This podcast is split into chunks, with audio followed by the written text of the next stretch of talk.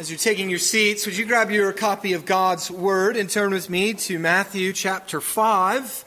That's not a mistake. I'm taking you back for a brief moment uh, before jumping forward to Matthew 7, where we left off last time in our study, the Sermon on the Mount.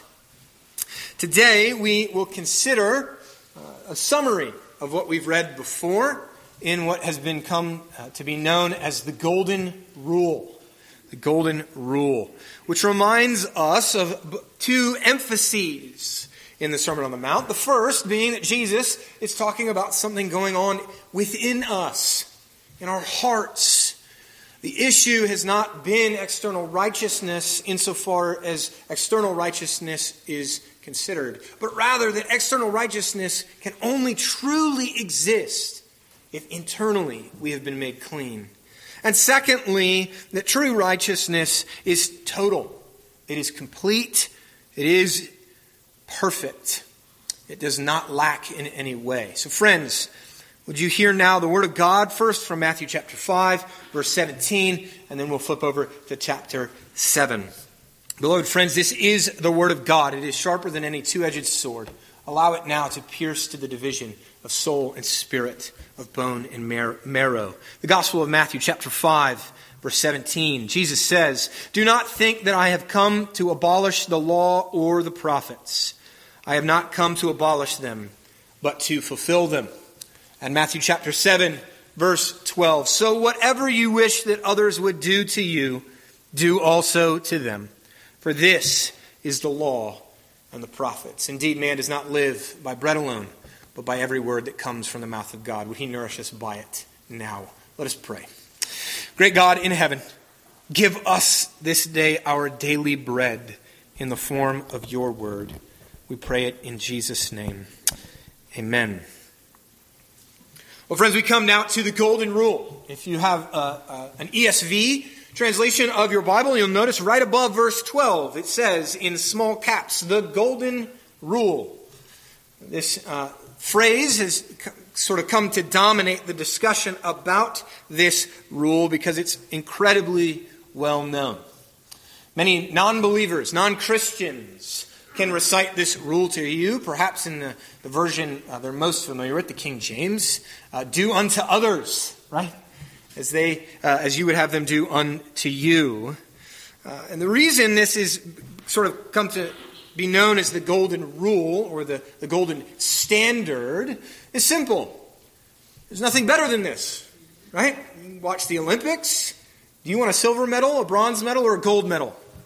Everybody competes for the gold medal. And so, rightly, we see that this rule or this standard is the golden standard. It is the highest achievable way of life. But what's so fascinating about this rule is that this isn't the first instance of it in human history. Some of you may know that this golden rule has many variations, many of which predate our Lord. So we might think maybe perhaps this isn't uh, unique to Jesus. Maybe this isn't Jesus' words. It's Jesus quoting someone else. What's going on here? Well, I think we will come to see that Jesus is teaching from something known as common grace, something very specific about his salvific grace. Jesus takes what is generally known to all humanity and he repeats it to us, revealing that this golden rule is the law and the prophets, simply because all of us already know that this is how we ought to treat others, don't we? Sort of the ubiquity or the universality of this rule in variety of times and cultures tells us something that we already know. That we all have to be reminded of this rule, don't we?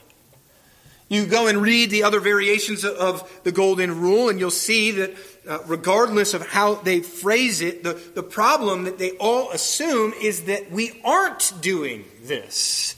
We aren't treating others as we wish that others would treat us. And this tells us that it's not just isolated to Christians, it's not just isolated to, to the uh, Old Covenant people of God in Israel and in Judah. that sin is a widespread problem, isn't it?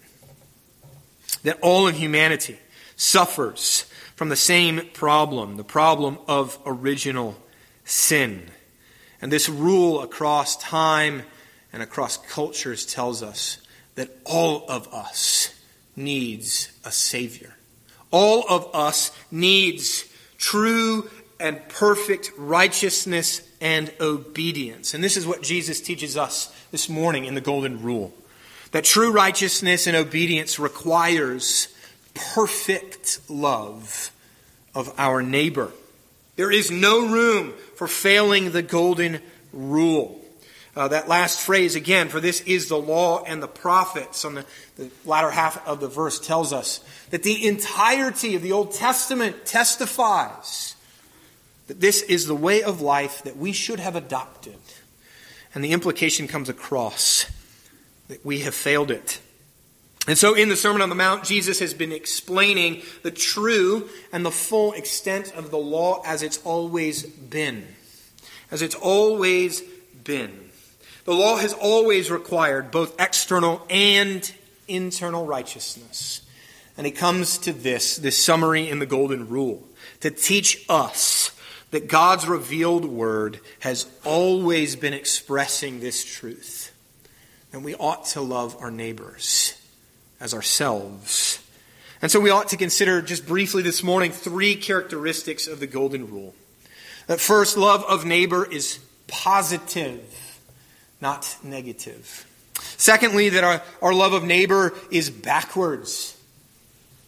That is going to be very interesting to consider. And then finally, that our love of neighbor is indeed a true love of our God. So let's first consider this morning that uh, loving our neighbor is positive. We all know this as the golden rule. I wonder if any of you have ever heard of a silver rule. Have you ever heard uh, that phrase? I, I, had not, I confess, until I had done the study of this. Uh, the silver rule are sort of uh, variations on the golden rule, but they're framed negatively. They're framed more in terms of uh, not doing to others what you don't want them doing to you. Uh, we see Jesus gives the golden rule, which seems to be, again, a bit better. Uh, some examples of the silver rule, for example, in Hinduism we're told one should never do something to others that one would regard as an injury to one's own self. Uh, we're told from the ancient Greeks to avoid doing what you would blame others from doing to you.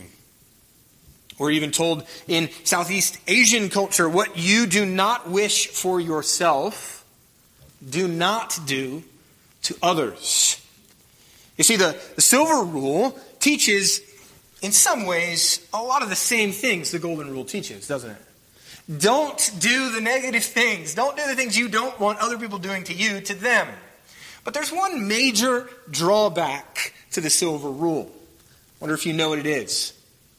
That when you phrase this rule negatively, uh, Robert Mounce tells us that the silver rule could be satisfied by doing nothing. Think about it this way. If, if we take uh, the maxim, avoid doing what you would blame others for doing, if I just simply don't interact with you, I'm avoiding it, aren't I?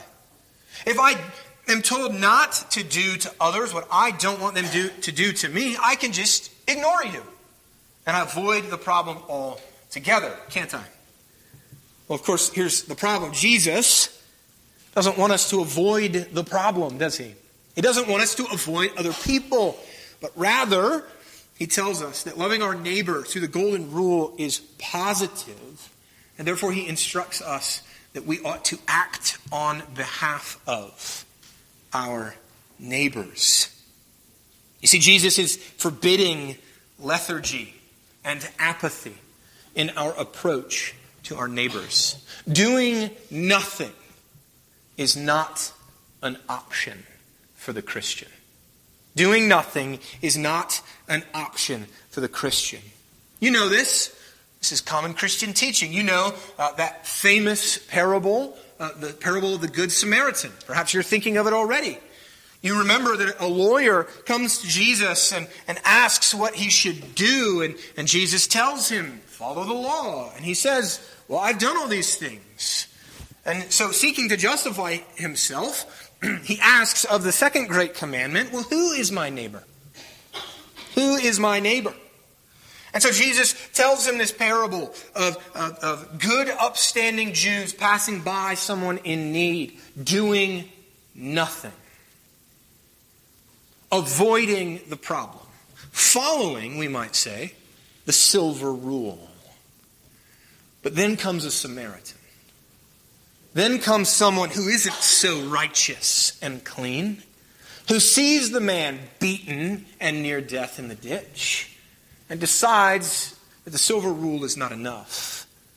And he acts upon the golden rule. He moves toward the man, he moves toward his neighbor. Friends, we see that the silver rule is not enough. That Jesus bids us to actively seek out and move toward other people. David Platt, a, Baptist pastor near D.C., he, he puts it this way What if instead of justifying himself, seeking to justify himself, what if instead the lawyer decided uh, and desired to humble himself? What if instead of asking, Who is my neighbor? he said to Jesus, Jesus, I can't do that. I can't love my neighbor as myself perfectly. How do I do this? Where can I find help? What do you think Jesus might have said to the man in that case? Can you imagine the difference in the conversation? Rather than the parable of the Good Samaritan showing the lawyer how he can't justify himself, even using the golden rule, Jesus would have gone on to express that there is help and aid.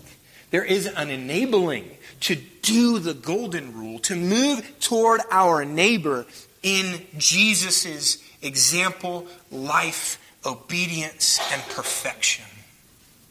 Jesus would have had an opportunity there to share the gospel positively with a lawyer and to tell him that his sins can be forgiven in Christ.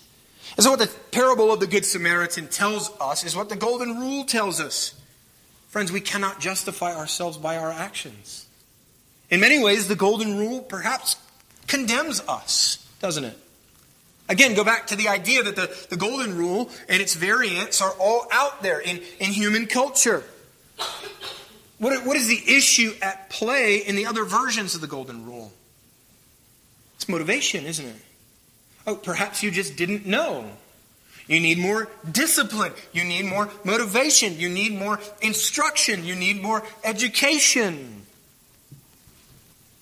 Jesus comes in and gives us the golden rule, not because we need motivation, not because we need simply more education, not simply because we need more energy to do these things and the issue resides within us and we can overcome it. Jesus comes and gives us the golden rule because apart from God, we will not do it.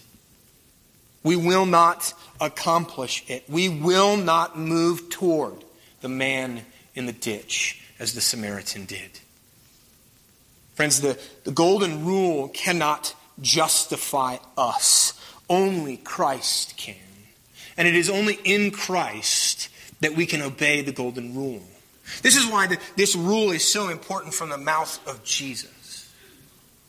He gives it to us as, as an act or, or as an as a, uh, instruction to us that this is how we are to live as forgiven believers.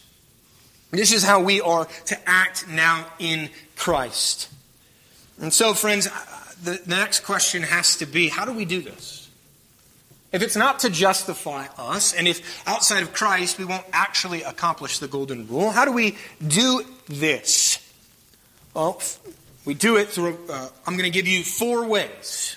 Your note taker, uh, they all start with we. Okay? First, we initiate. Uh, look again at the rule with me. So, whatever you wish that others would do to you, do also to them. How do we all want to be loved? Not by people doing nothing, right? Not by people ignoring us, right? I wonder what would happen if I went home uh, after lunch today and didn't speak to my wife. Would she consider that love? No. No. Children, do you think if you go home today from this place and don't contact your mother, she will feel loved today on Mother's Day? No.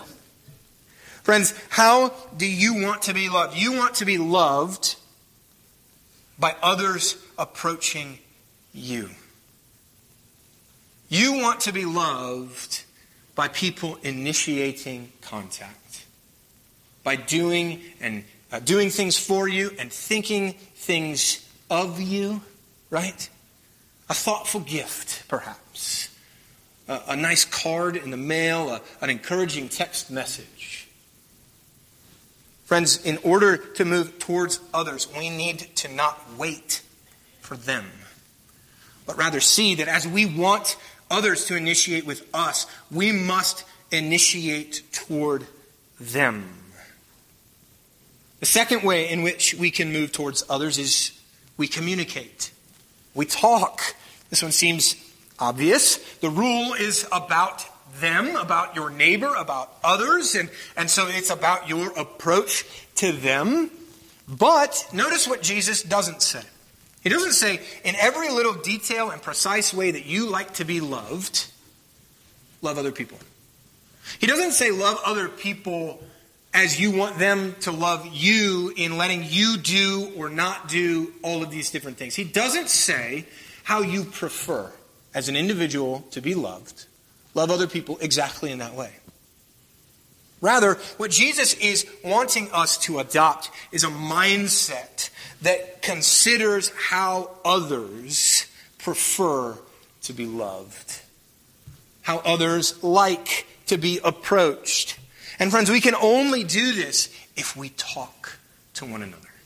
We can only accomplish this by communicating to others. And so we don't wait for others to always initiate with us. We similarly don't wait for them to tell us how they want to be loved. We move toward them and move toward their preferences in loving them. The third way that we move toward others is we sacrifice. We know that loving our neighbors is not easy, right? It involves sacrifice. It's constant sacrifice. And it's not just preferences. It's not just, you know, it's difficult for me to love that neighbor in that way because that's not my natural way of loving people. It's more than that. It's, it's time, it's effort, it's energy. And so, what the Golden Rule is teaching us is a reversal a reversal of our understanding of ownership. You see, under the golden rule, my time, my tools, my house, my resources become God's time. God's tools, God's house, God's resources that He has blessed me with to bless others with. Do you see the distinction?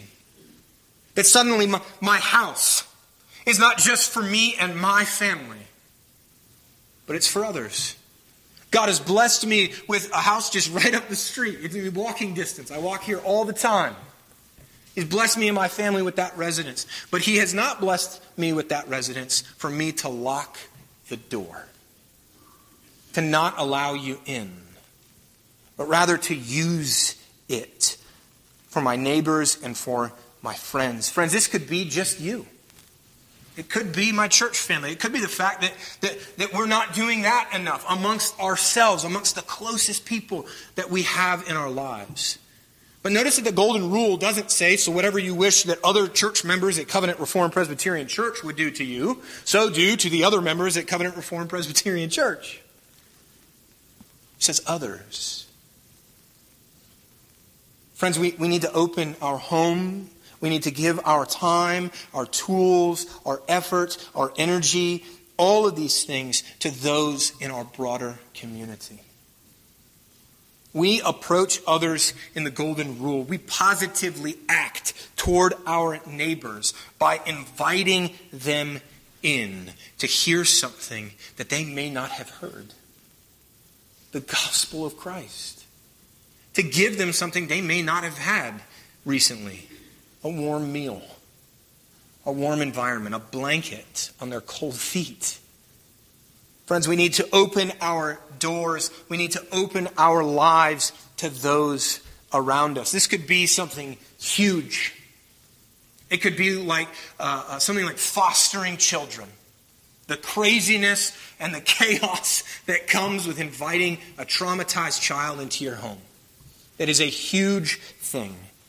But, friends, Jesus doesn't say big or small. He invites us to do both. It could be as simple as buying two extra chicken thighs at Harris Teeter this week and inviting one of you over for a meal. You see, friends, it can be big or small, but at the end of the day, the golden rule requires that we sacrifice, that we give up of our own things. The fourth way that we move towards others is simple. Seems very obvious. We appreciate. We appreciate other people. We don't seek to justify ourselves to the golden rule. We don't sort of say, hey, thanks for coming over. Hey, thanks for being here. Thanks for everything. Go home. Uh, go be warm and be filled. See you later. Shut the door and go to God in our prayer closet and say, see how great I am? I followed the golden rule today, God. We're not justifying ourselves through those actions, but rather we approach those neighbors as God approaches us unconditionally. Not because they have anything to offer us, not because others can give us something. We don't love people for gain because this is not love. We don't fulfill the golden rule by viewing our neighbors as people who can give us things, objects, or means to an end. We need to appreciate them for who they are neighbors made in the image of God who are freely invited to believe the gospel of Christ. You see how then the golden rule affects the inner recesses of our hearts, doesn't it? You see how suddenly we're provoked in our selfishness, right? Suddenly, uh, we don't want to think of it as God's time or tools or house or resources. We want to say they're mine. They're mine. And this brings us to the second aspect of the golden rule we need to consider that loving our neighbor is backwards. Uh, there's a really great scene in one of my favorite movies, uh, A Few Good Men. Perhaps some of you have seen it. Uh, it's, a, it's a law movie uh, in the Navy or in the Marine Corps uh, with Tom Cruise. You, you may recall that the movie is about two Marines who, who conduct what's called a code red, which is sort of this unsanctioned, informal hazing that ends up tragically in a, another Marine's death. And so they're on trial for murder. And during that trial, uh, another Marine is on the stand, and the prosecutor, uh, uh, Kevin Bacon, brings up a manual and says, Marine, uh, turn to the chapter on, on Code Red. The Marine laughs and says, uh, uh, Sir, it's, it's, it's not in here. Uh, it's something that we specifically use down at Guantanamo Bay. And he goes, Oh, okay, cool. He takes it, goes back to his desk, picks up another manual. This is the manual of the Marine Corps at Guantanamo Bay. Can you turn to the page in here uh, on Code Reds? And he says, Well, no, sir, it's, it's, it's not exactly like that. And he says, You're telling me, as a Marine, that there is no official thing known as a code red. Yes, sir. No further questions. And as he's walking away, Tom Cruise sort of dramatically yanks the, the manual from Kevin Bacon's hand and he hands it to the Marine on the stand and he says, Marine, can you tell me where in there the mess hall is at Guantanamo Bay? And he says, Oh, oh, oh no, no, sir, it's, it's, not in here. And he says, oh, I'm confused. Does that mean you haven't eaten your entire time at Guantanamo Bay? And he says, Well, no, sir. He said, Well, if you didn't know where it was, how did you get there? Marine says, oh, I guess I just followed everybody else. You see, in that moment, what Tom Cruise's character does is he, he turns the argument on its head, doesn't he? He assumes the position of the prosecution to prove the exact opposite point. And it's so incredibly clever. Jesus does the same here. Notice what Jesus does in the Golden Rule. Read it again with me. See if you see selfishness in here. So, whatever you wish that others would do to you, do also to them. You see how Jesus takes selfishness, he assumes it, and what does he do? He proves the opposite point. He turns it on its head. He completely breaks down our understanding of selfishness. Now, friends, before you get defensive, understand and let's just let's accept this fact for all of us, for all of humanity, save our Savior Jesus Christ. Selfishness is our natural habitat, isn't it? We are drawn to selfishness as a fish to water, right? We need it. We breathe it. We live it. It is our most comfortable place. We want others to give us of their time and their effort and their energy. At the core, all of humanity is a moocher, right? We all want and want and want. And so Jesus says, hey, okay, you know selfishness, don't you? We all do. We all know selfishness. So Jesus says, assume that selfishness, but assume it from the perspective of the other person. He completely takes our way of life and he turns it backwards. And he shows us that we can assume these principles, that we're so good at assuming, but we ought to assume them of other people. And so the result then becomes, if, you, if everyone is fulfilling this, the result is a group of people who are constantly serving everyone else. Have you, never, have you ever seen that? You ever seen this at play? I think we all can, can sort of assume what this would look like. Here, let me do that for you. No, no, no, it's okay. I've got it. No, no, no, let me do it for you. I want to serve you in that way. Over and over from everybody in the room. Suddenly, forgiveness becomes a much easier thing to give, doesn't it? Suddenly, forgiveness is, is flowing freely like water in a water fountain, isn't it? Suddenly, people start looking more like Jesus. But, friends, it's important to understand that, that Jesus institutes this rule as backwards from what we are accustomed to because we cannot fulfill this rule on our own. And this is why Jesus is instructing us in the gospel that he doesn't just tell us to do it, he gives us the ability to do it. Jesus gives us the ability to do it. He, he comes in and he, he says, okay, look, what you, what you need isn't more thumps over the head. What you need is a new heart. What you need is, is inward renewal. You need resurrection from the dead. And as we saw in Sunday school, in Jeremiah 31, the promise of the New Testament is restoration. As we saw in Ezekiel 36, the promise of the new covenant in Jesus' blood is a new heart. Not a stone, but of flesh. And so, what we need is not thumps over the head. We need the hearts of Jesus. And so, what we need is we need to retrain ourselves in Christ. We need to confess our sins. We need to, to bend our knees. We need to repent of our sins before God. And we need to retrain our eyes as we look at others. There's three things that we need to, to retrain ourselves to see in others. The first, simple is the image of God. That that other person that you see and look out on is valuable. No matter what you see with your physical eyes, no matter what, what deficiencies you might see in that person, no matter what they can and cannot do,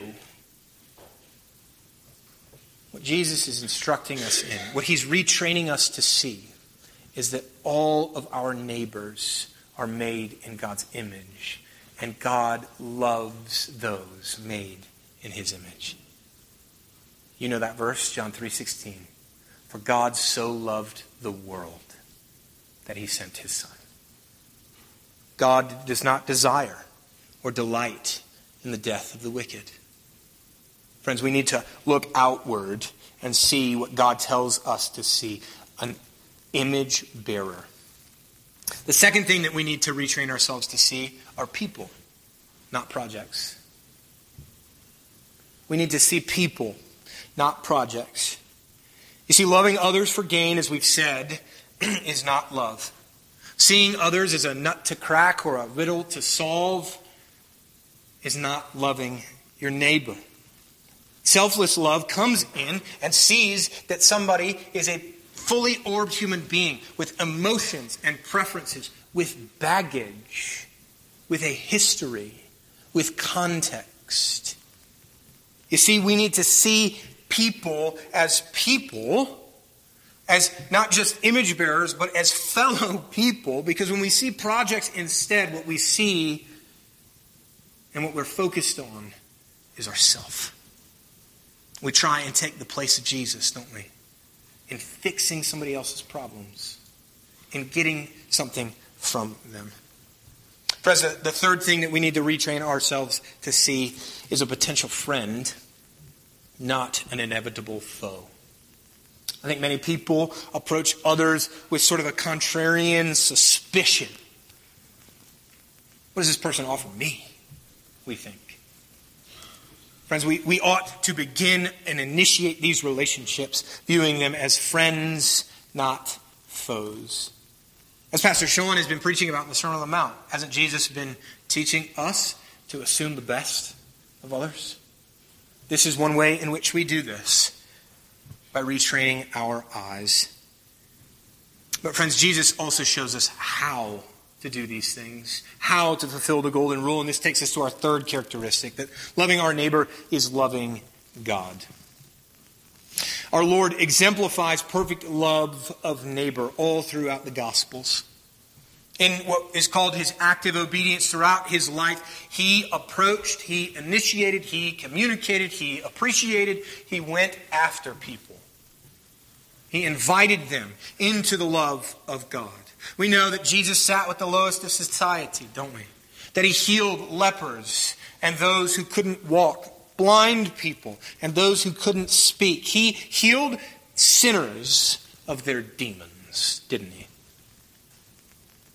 But Jesus teaches us a more foundational way in which he loves his neighbor. And consider it the greatest way. It is the fact that God, the Creator, loves us his neighbors, his creatures, doesn't he? In sending Jesus Christ as a man, God approaches us to love us, his neighbor, as himself. So much so that he didn't even count equality with God a thing to be grasped, but gave up himself, even to the point of death. That God in the flesh, in Jesus Christ, viewed you as so valuable and loved you so much that he couldn't stand for you to die and endure torment and wrath, but came and endured it himself on behalf of his people. You see, Jesus teaches us the entire approach of the golden rule, both through the tangible actions between himself as a man and us as mankind in the Gospels, but most clearly and beautifully when he teaches us that God loves his creation. And this is why Jesus connects the law uh, with uh, uh, uh the law of loving our neighbors ourselves with the law of loving God. You see, it's, it's kind of, sort of, in a way, maybe a little bit, the same principle, isn't it? That in loving God, we're loving our neighbor, aren't we? It's just a different neighbor, different type of neighbor in that way. We see that Jesus connects that we ought to love the Lord our God with all our heart, with all our soul, with all our strength, with all our mind, with loving others as ourselves, because it's all how God loves us. Not to mention the fact that John tells us in 1 John 4 that if anyone says, I love God and hates his brother, is a liar. Friends, if we want to fulfill the golden rule, we need to love the Lord our God.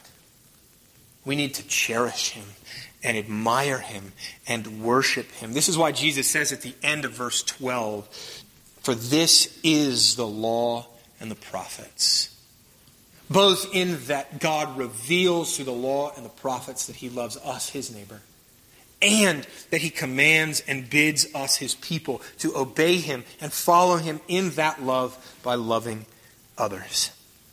And this is where we need to go back to Matthew chapter 5, verse 17. Jesus says, Do not think I have come to abolish the law and the prophets. How do we know that Jesus doesn't abolish the law and the prophets? Because Jesus fulfills the golden rule. Jesus loves his neighbor as himself. He exemplifies to us, not a little bit, not some of, not a, not a hair of, but the entirety of the meaning of loving others, of the golden rule. And so everything from chapter 5 now to, to chapter 7 and even a little bit beyond is, is summarized in this. Friends, if you just glance over, you remember we talked about prayer. We talked about treasures in heaven. We talked about not judging others. We talked about anger, divorce, lust, and all sorts of things, didn't we?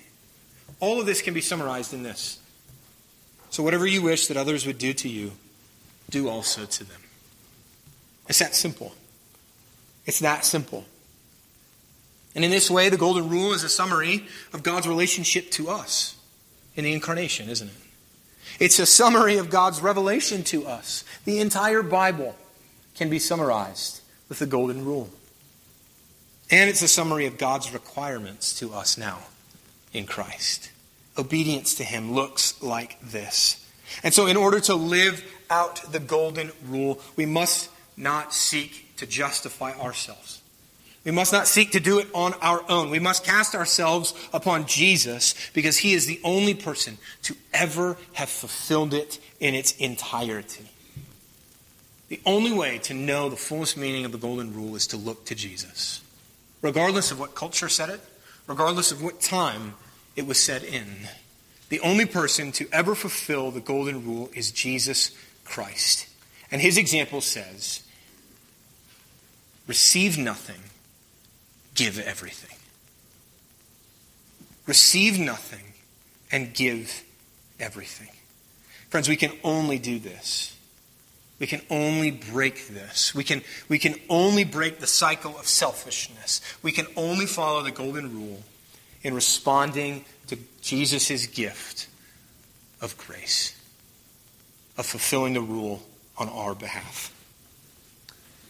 So, friends, it's easy to, to misuse. It's easy to, easy to misunderstand. It's easy to misapply the golden rule. We do this when we're defensive, right?